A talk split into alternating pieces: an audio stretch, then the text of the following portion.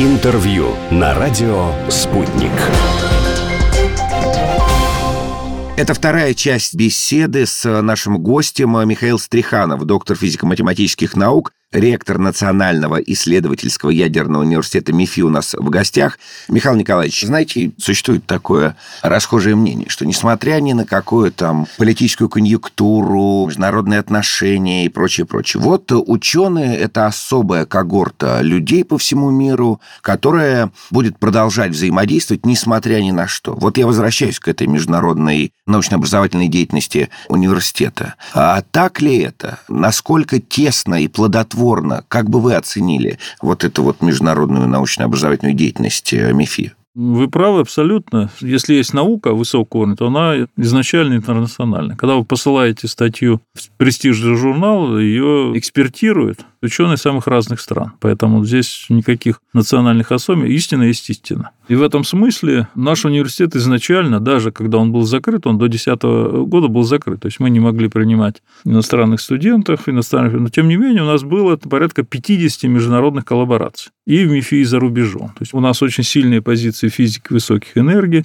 Есть такая организация в Швейцарии, Центр ядерных исследований, ЦЕРН называется. Есть много лабораторий Соединенных Штатах. Я сам там 25 лет являюсь участником пары международных экспериментов с Соединенными Штатами. И в этом смысле это ну, необходимое условие любой высококлассной работы. Если у тебя нет международного признания, ну, либо ты скрываешь что-то от общественности, либо ты не занимаешься вообще наукой. И сейчас у нас число международных коллабораций большое. Разница между, скажем, российскими временами 90-х годов и вот теперешнее время заключается в том, что у нас гораздо более диверсифицированная повестка. То есть мы занимаемся, там, кроме ядерной физики, физики высоких энергий, мы занимаемся биомедициной, мы занимаемся на кибер там, безопасности, искусственным интеллектом, криптологией. Вот давайте да, об этом поподробнее. Важная тема. Словосочетание «мирный атом» является устоявшимся. Каждый из нас примерно понимает, о чем идет речь, когда мы произносим словосочетание «мирный атом». Но чаще всего это подразумевается, конечно, энергетика. Но вот те направления, о которых вы только что упомянули, это, конечно, ядерная медицина и кибербезопасность.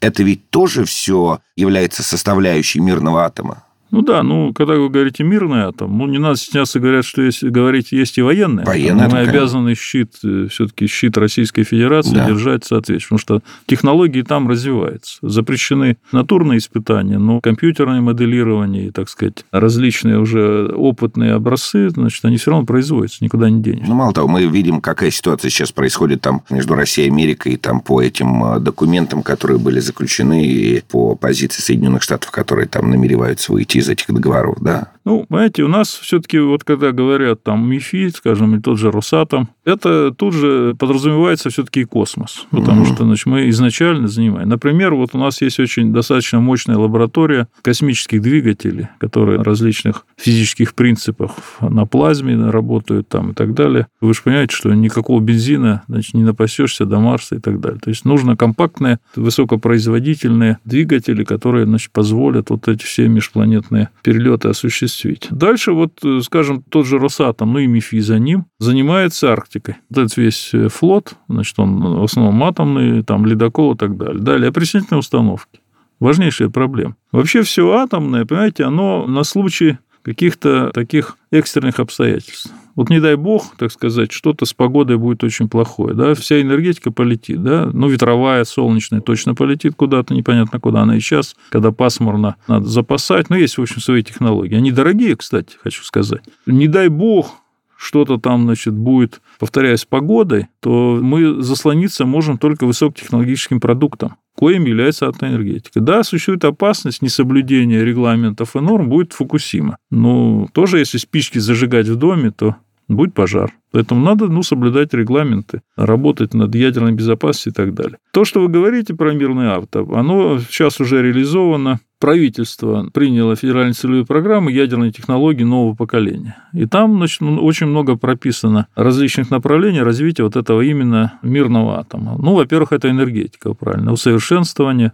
компактизация, большая безопасность, все остальное. Дальше это то, что все-таки энергетика будущего – это термоядерные станции и термоядерные плазменные технологии, которые позволяют, кроме энергетики, еще, ну, например, материаловедение. Материал совершенно с новыми свойствами, которые позволяют решить массу так новых конструкционных задач. Это, конечно, значит, медицина, био, это не только ядерная. Ядерная медицина – это все таки узкий сегмент. А вот э, вся биомедицина на субмикронном, даже субнано уровне, это все-таки будущее. Это будущее, это адресная доставка препаратов, это там, лечение огромного количества заболеваний. Уж не говоря правильное... о диагностике, да. Да, вот я и хотел сказать, диагностики и так далее. И все вот эти вот приборы, к которым мы привыкли, и ПЭТ, и все остальное, оно все-таки на основных принципах, я бы сказал, таких, значит, ядерных и физических принципах делается. Поэтому это будущее. Да, это трудное и опасное в какой-то мере будущее, если человек не аккуратен. Но я думаю, у человечества другого выхода нет. Если особенно мы начнем осваивать космос, то, то другого пути нет. Все энергоустановки, они должны, сами понимаете, помещаться в замутых объемах и давать достаточно большое количество энергии. Вот я об этом тоже хотел с вами поговорить. В каком-то смысле обывательский такой взгляд. Вот вы сами сказали, что действительно, когда мы говорим атом, мы подразумеваем нечто особенное. Это очень что-то важное, очень непонятное для многих, в каком-то смысле очень страшное. А на ваш взгляд, в будущем сохранится вот такой пиетет вообще к атомной отрасли? Потому что сейчас, когда смотришь, там разные новости есть, там, которые люди там предсказывают, специалисты, будущее и так далее. В общем, в будущем может быть мини там АЭС у тебя стоять дома, например, или термоядерный двигатель в твоем автомобиле. То есть, когда вот это все сложное превратится в абсолютно обывательскую, понятную, бытовую, превратится и получит прикладное назначение. Ну, об этом сейчас э, трудно сказать, потому что все-таки соблюдение регламентов ядерных, все-таки опасность очень велика. И нештатной ситуации, и радиационного заражения и так далее. Я в качестве примера хочу сказать так называемые ядерные батарейки, которые угу. уже сейчас вовсю существуют. Это совершенно новый уникальный продукт, который ну, позволяет работать там на порядок больше часов эффективно, ну, различным аппаратам, которые требуют эта батарейка. Вот вам, пожалуйста, пример такой достаточно безопасной ядерной технологии технологий. Вот когда нам удастся все-таки вот основные контуры